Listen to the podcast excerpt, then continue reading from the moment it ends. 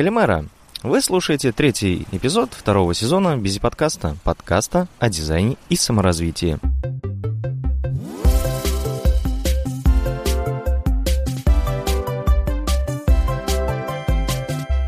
И это завершающий выпуск э, подкаста о моих хобби, где я буду говорить э, о путешествиях. Вообще, в детстве для меня было путешествием поездка из моего небольшого КУНДК в Оренбург. Когда мы с мамой, братом, бабушкой все собирались, ехали на утренней электричке 4 часа до Оренбурга. Там ходили на, каких, на какие-то, в какие-то магазины, на рынки, не знаю, еще куда-то, в музеи а потом на вечерней электричке возвращались обратно. И для меня это было огромным путешествием. Потом, когда я уже учился в школе, мы также с классом ездили, но уже на автобусе в Оренбург, например, в драмтеатр. И это тоже было таким а, приключением, а, потому что, ну, все относительно. Для людей из Москвы явно это не будет путешествием. Для меня в то время это было настоящим путешествием, потому что другого я и не знал. А во время университета я уже взял, переехал в Оренбург, и у меня тогда уже поактивнее начались мои путешествия. То есть я съездил несколько раз в Самару, там ездил я туда на концерты, ну как на концерт, в рок, в рок над Волгой, и еще по работе у нас там корпоративы проходили.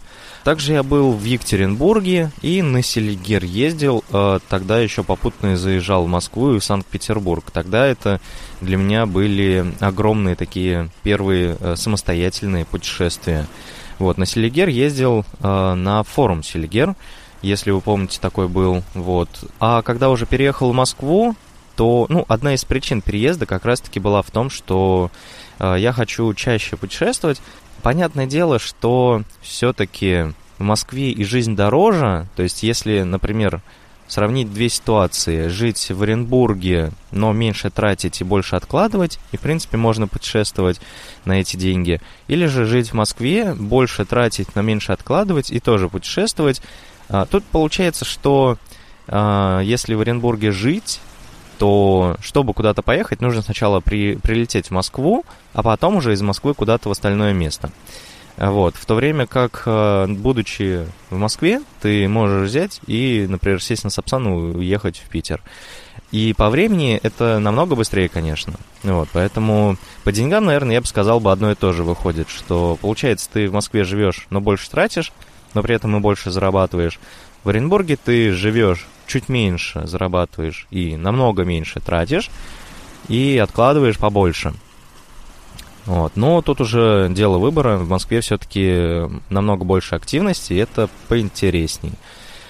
И с начала этого года я наконец-таки начал э, активнее уже и путешествовать. То есть за этот год я уже был э, в Смоленске, ездил на дизайн-выходные. Потом, ну, конечно, в Кувандык и Оренбург э, домой к родным. Я думаю, это у меня будет ежегодная такая традиция ездить домой, навещать. А дальше я слетал в Челябинск, э, где выступил с лекцией про развитие в дизайне. Ну и в Санкт-Петербурге был на Алых Парусах. А, и еще я был в Тверской области. Там я сплавлялся по Селигеру. Это было очень круто. И вот, э, наконец, я сейчас в Греции, а точнее на Крите. Это основное место отдыха. Тут я уже успел погулять по городку Айос Николос и по островам Санторини, Спиналонга. Ну и на велике, конечно, куда же без велика. а на велике доехал до Ираклиона, и пешочком мы с женой прогулялись до деревушки Херсонисос и до города Херсонисос. Это новый Херсонисос, скажем так. Ну и надеюсь, что путешествия по разным странам э, и городам станут моим новым хобби. Поэтому этот выпуск делаю основным, а не бонусным, как хотел изначально. Так сказать, авансом считаю э, путешествие своим хобби. Ведь э, путешествие, блин, я вот только сейчас понял, что это такой огромный пласт новых впечатлений, что просто обалдеть. Ну а перед тем, как начну подробнее уже рассказывать о своем путешествии, о нашем дорогом спонсоре – Этот эпизод создан при поддержке Тутуру, самого популярного российского сервиса путешествий. Каждый день миллион человек заходит на Тутуру, чтобы купить билет на самолет, поезд, автобус, оформить тур или найти информацию о поездке. Сейчас Тутуру на драйве. У них амбициозные цели и атмосфера дерзкого стартапа. Хотя за плечами больше 15 лет опыта, успех и крепкая экспертиза. Тутуру ищет продуктовых дизайнеров в растущую команду. Дизайнеры в Тутуру погружаются в аналитику, общаются с клиентами, ведут свои проекты и отвечают за результат. Вокруг отличная команда, которая поможет со всем справиться. Тутуру ждет самое большое изменение дизайна за последние годы. Откликнись на вакансию, чтобы стать частью этой интересной истории. Мы отправились с женой на Крит. А, мне всегда была интересна история Греции. Вообще обожаю вот эти все мифы, а, там про, про Зевса, про богов олимпийских. Э, обожаю древнегреческих философов. Уже до дыр, наверное, заслушал учители, мыслители, пророки от э, радио «Маяк». Э, ну, там очень интересно про каждого философа. Они рассказывают в в виде каких-то сценок таких очень круто. Если найдете, послушайте обязательно. Крит — это классное место для того, чтобы отдохнуть у моря. И даже сейчас я записываю этот выпуск у моря. Надеюсь, не сильно перебивает вас э, звук волн. Но дело в том, что в других местах мне, в общем-то, и негде записаться. Эм, сейчас у меня на часах 8 э, утра. Ну, на пляже пока что ну, пока что очень мало людей, то есть буквально где-то 2-3 человека купается, то есть я могу спокойно взяться и взять и записаться. В других местах, э, даже в номере, мне неудобно, потому что, например, жена спит, и как бы будить не хочется, поэтому я на пляже. Собирался я отдохнуть с минимум активностей. В идеале все время вообще валяться на пляже и э, лежать на шезлонге, купаться, смотреть рыбок. Э, но кроме этого у меня еще были и три экскурсии. Это поездка на остров Спинолонга. Это небольшой такой остров, э, который раньше был, э, скажем так, э, лепрозорием, то есть там держали больных проказой до 1953 года, потому что после 1953 года уже нашли вакцину от этой болезни, и как бы остров стал уже более-менее туристическим, там начали проводить экскурсии. До этого вообще у него большая история. Получается, ну, кстати, еще про больных проказой. То есть э, раньше очень боялись людей больных проказой, считали, что боги их э, наказали э, за что-то. То есть они, будучи еще живыми, они э, как бы мучаются за свои грехи. Но при этом болели и молодые э, ребята, которые вроде как и ничего не успели натворить. Э, болели и дети.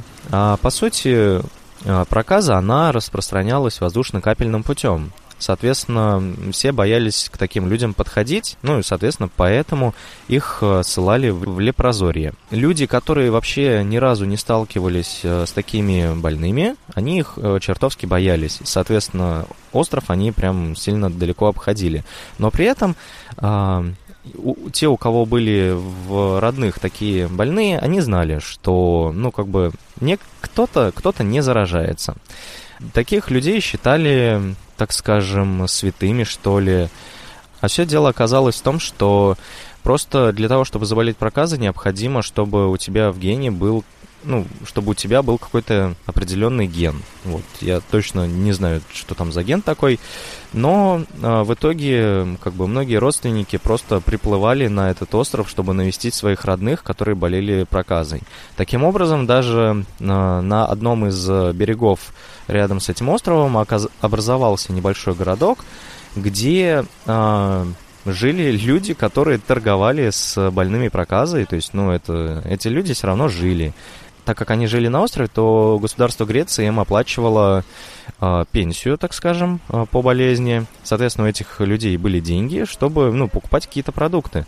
И раз есть спрос, то появилось и предложение. Так образовался небольшой городок э, на берегу напротив этого острова. И люди частенько переплывали туда. Там даже специальные камеры были, которые очищали продукты при... Деньги даже. Деньги, когда их отдавали вне. Но, в общем, интересная история у острова. Если вдруг будете на Крете, обязательно туда съездите. И Спинолонга а, это один из самых популярных вообще островов в Греции, ну, именно вот среди туристов, то есть там очень красиво, много чего можно посмотреть, туда а, плыть на яхте, ну, или на корабле небольшом, и это тоже интересно, красиво, в общем, незабываемые впечатления. Также я еще побывал в Кносском дворце, в пещере Зевса, и съездил в горы Крита. То есть э, нужно понимать, что 80% а, вообще территории Крита это горы. Про горы и местных жителей я уже расскажу подробнее попозже. А, и последняя, третья экскурсия у меня была на Санторини. Это, ну, можно сказать, что остров для новобрачных. То есть там действительно очень красиво, ну и очень дорого, потому что а, там, в принципе, этот остров, он рассчитан на туристов, а, потому что он вообще образован из а, вулкана, то есть там много пепла, там даже есть как сказать, вулканический э, песок э, на пляжах. То есть это, представьте, пляж, и там песок черный. Довольно прикольно выглядит. И еще на Санторине много японцев. А, дело в том, что в свое время, ну, не, не помню точно какие там года, что 2000 какие-то, и туда приезжали японские э, документалисты, и они сняли э, документальный фильм про этот остров. Соответственно, в Японии об этом острове много узнали, и, ну, соответственно, японские туристы начали туда активно ездить, и сейчас их там очень много. Хотя вот на самом Крете я японцев практически не встречаю. Здесь много немцев, французов, испанцев, итальянцев, но японцев вот что-то не видел. Хотя вот э, на Санторини их много. Ну а теперь о моих уже впечатлениях и наблюдениях.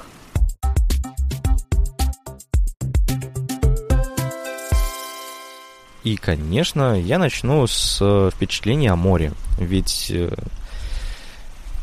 ведь я ни разу не был на море. Ладно, не заливай. Ни разу не был на море.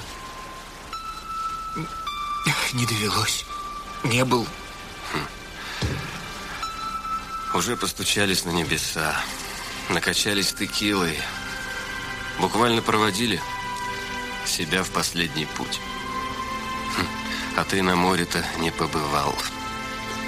Не успел, не вышло.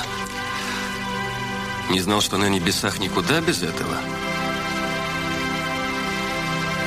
Пойми, на небесах только и говорят, что о море. Как оно бесконечно прекрасно. О закате, который они видели. О том, как солнце, погружаясь в волны, стало алым, как кровь. И почувствовали, что море впитало энергию и светило в себя. И солнце было укращено. И огонь уже догорал в глубине. А ты... Что ты им скажешь? Ведь ты ни разу не был на море. Там наверху тебя окрестят лохом.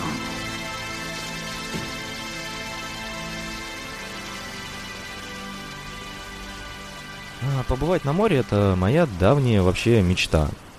Ну и скажу так, я ни разу никогда в жизни так много воды не видел. Но что интересно, я предполагал, что ну, если буду стоять рядом с морем, то будет прям какой-то такой ярко выраженный запах соли, что ли. Но нет, такого не было. А, я замечал единственное, что когда, например, плыл на яхте или там на э, лайнере, на бортах очень много соли, то есть вода брызгает э, о борт, э, как-то попадает, испаряется и остается соль. Ну, как бы вот это да. Но так, чтобы прям привкус соли, когда ты и дышишь, ну, я такого не ощущал. Может быть, это где-нибудь на Мертвом море, где прям концентрация соли в воде прям зашкаливает, но вот, ну, здесь, на Крите, я такого не ощутил. Поплавал, поплавал с маской и трубкой в море, посмотрел на рыбок, увидел... Да, кстати, у меня маска не снорлинговая, а обычная. Ну, когда я мерил в Декатлоне снорлинговую маску, что-то она мне не подошла. Я разные размеры пробовал, но в итоге решил остановиться на классическом варианте, когда есть обычная маска и трубка. Хотя подозреваю, что маска со снорлингом поудобнее, потому что еще обычную маску с трубкой я взял, потому что в ней было написано, что дополнительный вздох.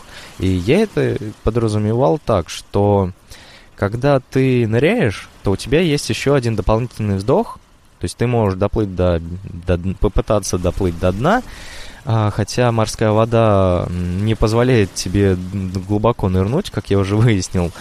Ты когда ныряешь, у тебя есть дополнительный вздох. Ну, так я думал, что доныриваешь до дна, все, у тебя воздуха нет, вздохнул еще раз и можешь всплывать. Но, как оказалось, нет. То есть э, в этой трубке есть только какой-то шарик, он блокирует э, поток воздуха, и ты просто не можешь вдохнуть в воде. То есть, ну, как минимум, ты воду не можешь зачерпнуть. И, блин, ну, что-то как-то это разочарование. Вот, ну ладно. Пока я плавал, увидел кучу разных рыбок, потому что я переживал, что то их не будет здесь, потому что все-таки это пляж. А, но нет, здесь есть места, где есть всякие камни, ну, можно так сказать, небольшие коралловые рифы, очень небольшие.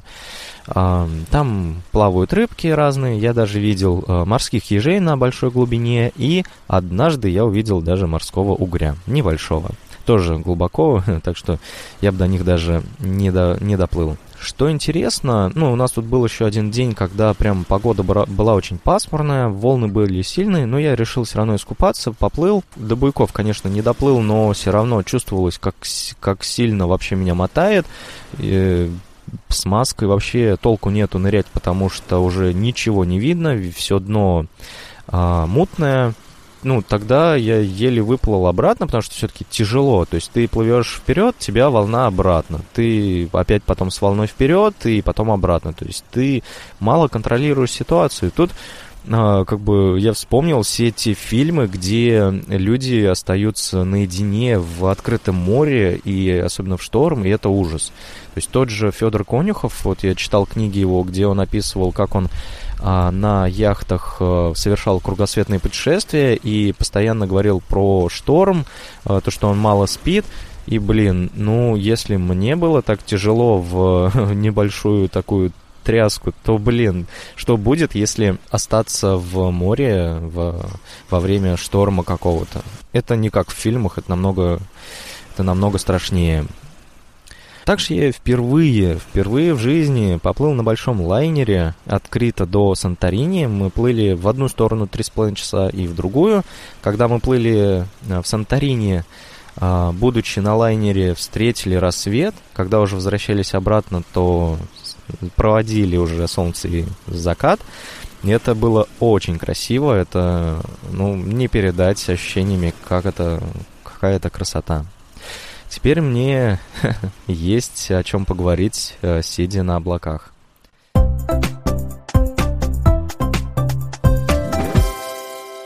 Про Санторини, что интересно, э, ну, как я уже говорил, этот остров находится на вулкане, а, там частенько происходят э, землетрясения. И что вот прям интересно-интересно, так это то, что местные жители ремонтируют э, свои отели, и это они делают зимой, потому что, согласитесь, туристам было бы неинтересно, э, скажем, отдыхать, заплатить кучу денег, а остров Санторини это дорогой остров, там может ночь в отеле доходить до тысячи, полторы тысячи евро. Ну, это если не бронировать заранее как тур. То есть просто при, приплыть туда, скажем, на пару ночей, и вот прийти в какой-нибудь отель, скорее всего, они, большинство из них уже забиты, если есть свободные места, то они очень дорогие. А, то получается, что люди делают ремонт своих отелей и вообще всего остального в зимнее время. Ну, нужно понимать, что зимнее время у них это не такое зимнее время, как у нас.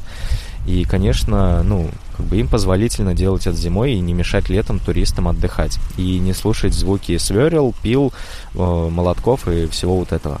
Ну и когда сидел на палубе лайнера, у меня в голове появилась мысль... Э, просто получается, я смотрел вдаль и видел э, справа и слева и спереди только одно море. И, ну, он, такое ощущение было, что, ну, оно такое закручивается. То есть, ну, ясное дело, Земля круглая, мы сейчас это уже знаем, но все равно, э, если, скажем, э, там, до, до рождения Христа, э, вот в те времена, в давние, когда еще толком мало что знали, и, или в те времена, когда еще считали, что Земля плоская, то реально ты смотришь на вот эту безграничную, э, безграничное количество воды, вот этот э, край на конце, и думаешь, блин, вот я туда дойду сейчас, там наверняка будет какой-то обрыв.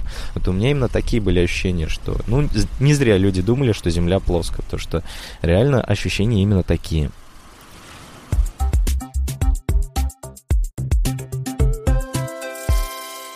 Местные жители и быт – как уже говорил, 80% э, Крита, они покрыты горами, и когда я летел еще на самолете, заметил, что облака, они как-то отличаются от наших, что эти облака, они как-то какие-то волнистые, а, какие-то с пупырышками все, не знаю, сложно объяснить, потому что у нас как-то какие-то облака все-таки ровные, гладкие, а здесь они с пупырышками. И я понял почему, потому что здесь много, очень много гор. Так исторически сложилось, что коренное население Крита, они живут в горах. А, так сложилось из-за того, что на Крит очень много, очень многие нападали с моря.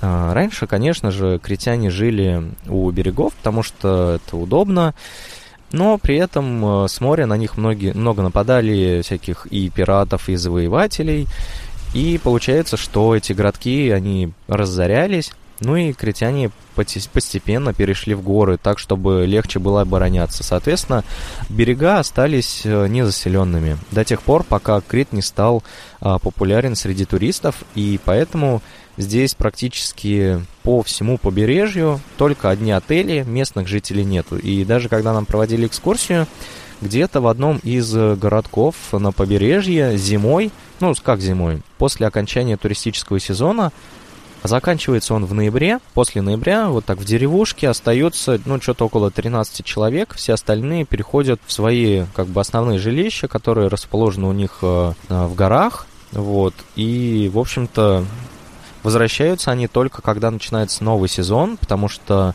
а, за лето здесь можно, ну, очень прилично заработать. Даже будучи, ну, то есть официантом, без чаевых, все равно можно прилично заработать. Когда у них заканчивается туристический сезон, у них начинается новый сезон, они начинают э, собирать оливки, потому что как раз к ноябрю э, оливковые деревья, с, ну, оливки на оливковых деревьях созревают, и из них начинают делать, э, ну, известное э, греческое оливковое масло. И что интересно, вот я сколько уже здесь ездил и ходил по Криту, и на велике, и пешком, и на автобусах. У них очень много оливковых деревьев вокруг. То есть, э, ну, скажем так, плантации, что ли. Они прям ровно высажены. Это значит, что деревья не, не дикие. Это частные владения, где, в общем-то, а, люди выращивают а, оливковые деревья для того, чтобы сделать потом оливковое масло. Насколько я помню, из 4 килограмм оливок получается 1 литр оливкового масла. И одно такое дерево живет около 400 лет. В общем-то, поэтому у них изготовление оливкового масла является семейным э, предприятием, потому что, ну, смотрите, то есть э, один человек, ну, грубо говоря, там, семья посадила деревья, и все, то есть несколько поколений вперед могут эти деревья просто, ну, за ними ухаживать, собирать урожай, и все, они дают э, урожай. Но, насколько я помню, э, в недавний, не, не так давно э, на Крите появились нов, новый сорт оливок, который как-то лучше приспособлен к местному климату. У них оливки очень маленькие, но при этом они дают очень много масла. Я даже ради интереса попробовал, сорвал одну оливку такую, она маленькая, а, раздавил, и она действительно очень сочная. То есть э, из этого, ну, действительно можно много получить оливкового масла. Что интересно, ну, вот э, с местными жителями можно вообще изъясниться как угодно, даже если они и ты не знаешь английского языка, не обязательно знать английский язык, чтобы поехать куда-то путешествовать, достаточно просто иметь деньги. А изъясниться, в общем-то, можно всегда.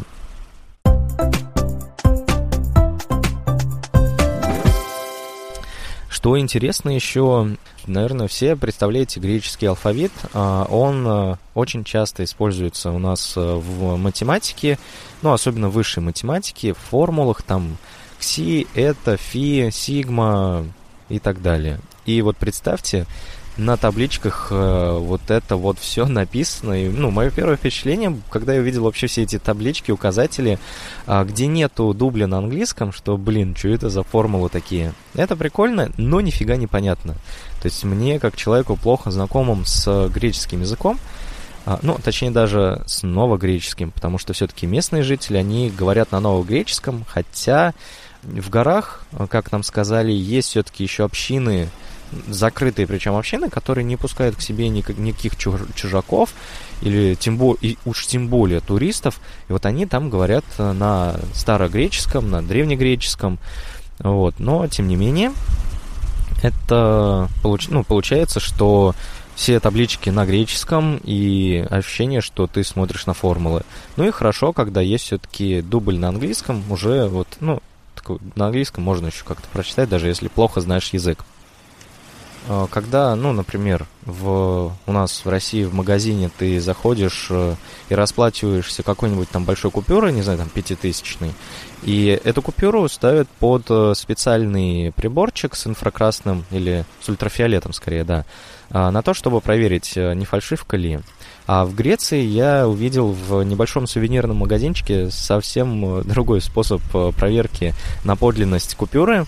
А, я, получается, оплатил что-то, дал э, купюру в 100 евро, потому что пока у меня размена не было, это самый был первый день. И продавщица по этой купюре провела маркером. Я немножко удивился и спрашиваю, ну, типа, что это такое ну, на английском.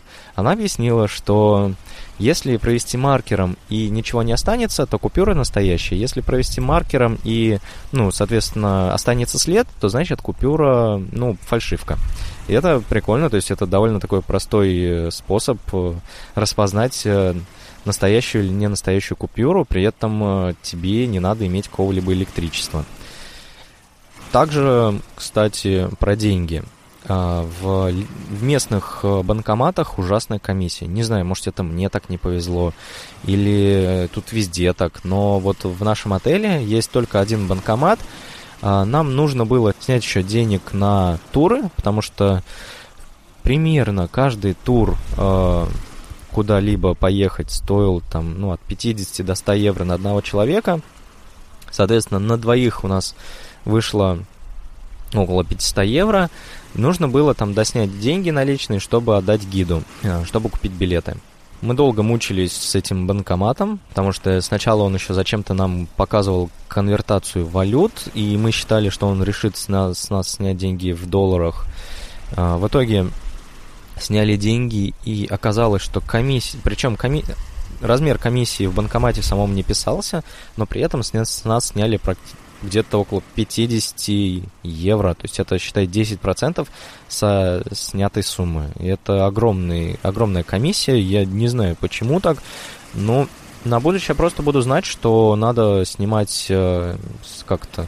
Не надо е- ехать э, и надеяться, что здесь где-то можно будет расплатиться картой или же снять деньги с, с банкомата. Лучше все-таки с наличкой ехать, потому что терминалы, особенно PayPass, они крайне редко встречаются, особенно вот в маленьких сувенирных магазинчиках. Здесь в основном оплата наличными. Единственное, вот я когда я катался на велике до Ираклиона, заехал на автозаправку, и там действительно был, был PayPass, и меня это спасло, потому что э, я взял там пару бананов и бутылку газировки, начал искать деньги, потому что я помню, брал с собой э, 10 евро, наличными, но их не оказалось со мной. Как, как выяснил потом, я их просто забыл в номере, и у меня, получается, с собой денег вообще не было, не было карточки, банком, ну, карточки банка, был только телефон и PayPass. И наличие PayPass в этом, на этой автозаправке меня спасло, я расплатился и ну, смог купить продукты, чтобы перекусить по дороге.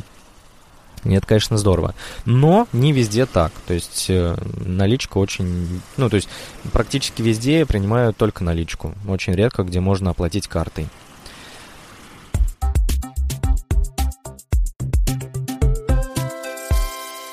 А, Ну и самое, наверное, интересное – это архитектура. Не знаю уж, почему так вышло. Возможно, из-за того, что ну, здесь бывают землетрясения. Но как минимум на Санторини землетрясения бывают, и там точно низкие дома. Вот. Э, сами критяне тоже не любят высоких домов. То есть даже здесь в отеле, то есть я когда приезжал сюда, у меня какие были впечатления, что а, я приеду, и у меня будет, э, ну, какое-то многоэтажное здание, ну, как обычно отели и бывают, да. А здесь оказалось, что просто небольшой домик, э, даже, ну, как таунхаус, скажем так. То есть это небольшое сооружение, где есть там, скажем, 5-7 домиков э, на каждом этаже, то есть всего два этажа, и, соответственно, там живут туристы. Вот, никаких многоэтажных больших домов. Еще на э, таких домиках, ну, особенно у местных жителей, очень много, практически на каждом домике стоят солнечные панели, которые собирают энергию. Ну, это и ясно. Потому, дело в том, что на Крите очень много солнца, и было бы, было бы глупо не, не, не, не зарабатывать, не собирать эту энергию э, через солнечные панели. И это круто.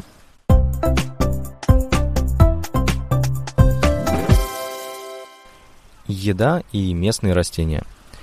А резкая смена темпа жизни сильно заметна для меня стала тогда, когда я пришел просто на, на завтрак, ну или на обед э, в первые дни, и наложил себе еды и начал быстро есть. Это знаете, как в фильме «Время», когда главный герой переехал из одной временной зоны в другую, где живут только богатые, и там все ходят медленно, тебе не нужно а, бежать куда-то, чтобы сэкономить время. А, и этого героя распознали, а, официант распознал среди как бы местных тем, что он быстро ел. Ну и я, соответственно, себя тоже поймал на этой мысли, что, в принципе, у меня там были еще практически две недели, ну, 10 дней отпуска, а я что-то тороплюсь. Потом уже старался медленней, спокойней э, соразмеренней питаться. Ну и вообще старался спокойней ходить, отдыхать, лежать на шезлонге. В общем, ну такой самый настоящий, можно сказать, отдых. Э, открыл для себя теперь еще один любимый фастфуд э, греческий. Он называется питагирос.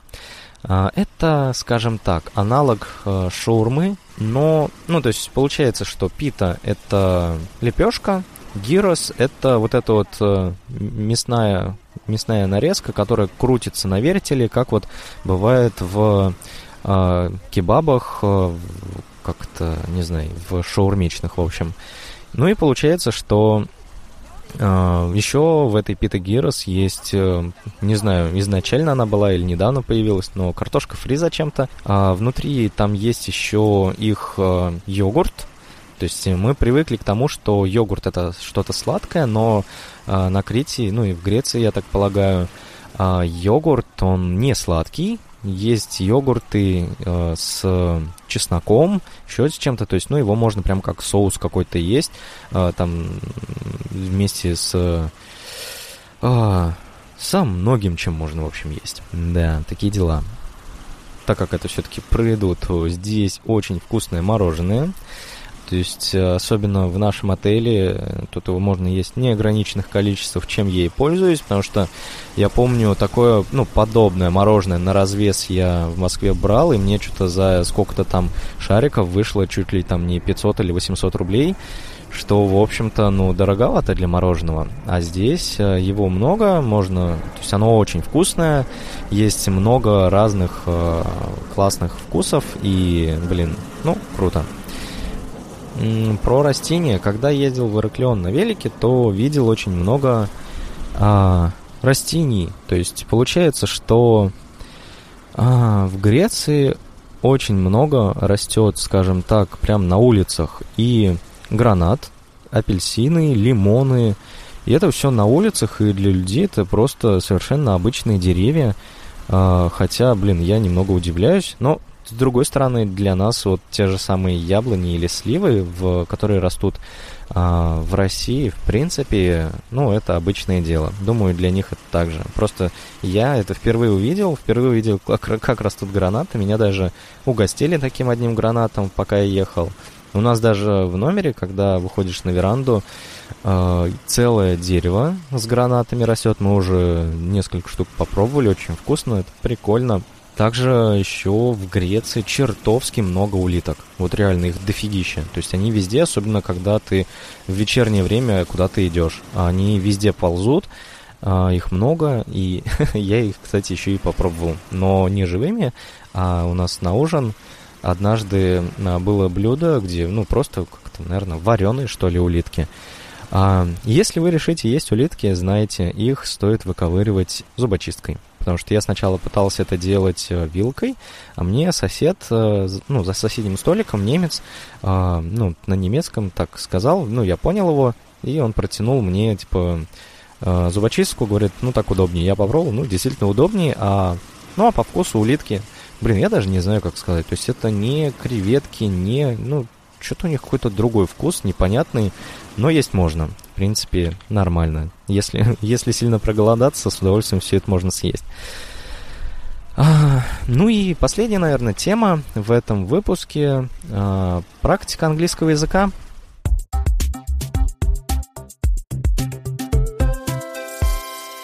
Я где-то с весны начал учить английский язык. У нас э, на работе открылись э, курсы. То есть я прям в офис, в офис к нам приходит учитель, и мы к нему ходим. И это классно, удобно. И я, если бы нет, я даже не знаю, когда бы я вообще начал ходить на английский.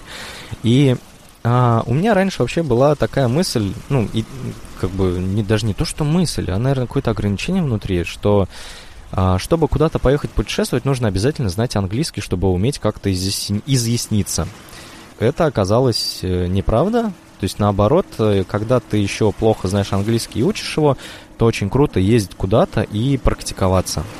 А однажды нам на английском э, рассказали о такой штуке, как стресс-тест. Это в, в Англии, кажется, есть специальные курсы такие, туда новички, ну, те, кто вообще только начинает изучать английский или же вообще его никак не знают, уезжают на несколько недель на, в Англию, там им дают какие-то задания каждый день, они выходят на улицу и пытаются общаться с местными жителями, и так, чтобы они им помогли в ответе на вопрос. Ну, то есть это реально такой тест, стресс-тест, а, в котором ты а, лучше запоминаешь вообще ну, ситуацию, какие слова, как говорить и так далее. Ну и получается для меня стресс-тестом стало вот такое общение с местными жителями. Ну, вообще мое мой, скажем так, практически английский начался еще в самолете, когда я начал разговаривать со стюардессой.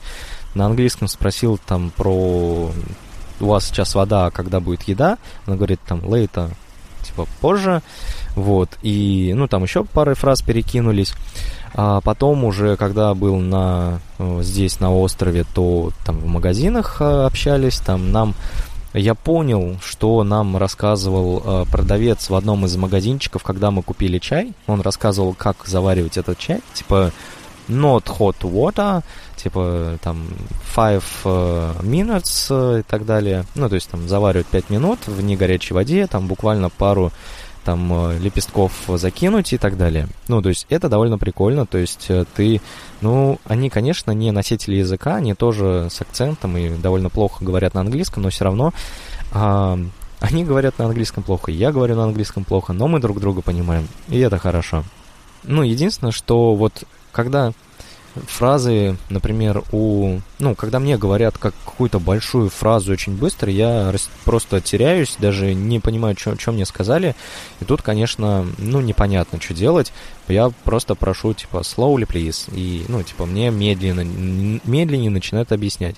Еще отличный просто лайфхак оказался при общении на английском. Ну, у меня с собой в телефоне есть Яндекс Переводчик, там у меня загружен словарь э, английский, русский, русский, английский. Соответственно, если я хочу что-то, ну, к продавцу подойти или там к официанту что-то сказать, то я сначала смотрю, как э, ну, если я, например, не знаю, как это слово на английском, да, то я просто беру, ну, как бы ввожу его в приложение и смотрю, как оно на английском называется.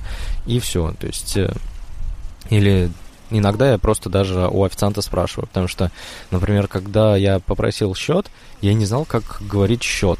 Эм, и назвал это Price Please. Она сначала удивилась, показала мне жестом, ну, типа, деньги. Я такой, yes, она такая, биллинг. Я, окей, yes, thank you, биллинг. Вот, и теперь я знаю, что, ну, надолго причем запомню, что а, счет это, ну, биллинг, то есть это оплата, ну, действительно, в принципе, логично. А, так что в любой непонятной ситуации я использую Яндекс Переводчик, и это удобно. Хотя у него есть, конечно, и свои какие-то баги. Например, а, если я хотя бы к какому-то Wi-Fi подключен, а, ну, такому даже, который еле-еле работает, то при попытке перевести слово он пытается это взять из интернета. И это происходит очень долго. А если я отключаю Wi-Fi, то есть полностью нахожусь э, в... без интернета, то это приложение это же слово переводит моментально. Вот не понимаю. Вот, ну, баг, наверное.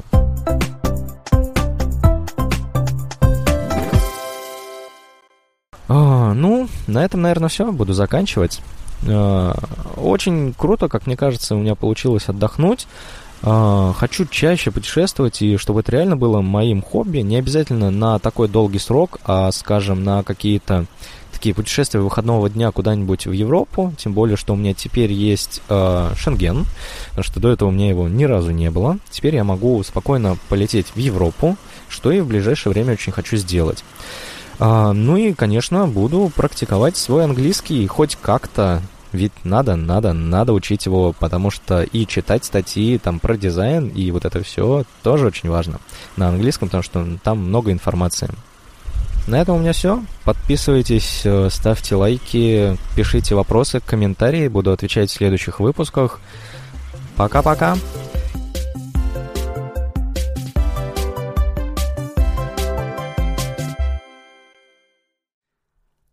Привет, Дэн. Привет, Саш. Ну что, как дела? Расскажи анекдот. Я послушал недавно какой-то подкаст и услышал там анекдот. Я его и расскажу, потому что я не запоминаю анекдоты, они все глупые какие-то. И этот тоже глупый, но... Но этот запомнил. Да. Отлично. Просто я не помню ничего, что было неделю назад, поэтому вот я счастливый человек. Приходит ветеринар к доктору и говорит, доктор, у меня что-то болит. Он такой, ну, рассказывайте, что с вами случилось. И ветеринар говорит, ну, так каждый может. Я знаю, где ты это слышал. Где? Я недавно ходил в IT с ребятами записывать выпуск про развитие в дизайне. Он будет после твоего. И там Макс как раз рассказывал этот анекдот, а я тебе эту дорожку скинул, чтобы ты послушал качество рекордера. Блин, точно, точно. Вот этот анекдот я и запомнил. Супер, тупо.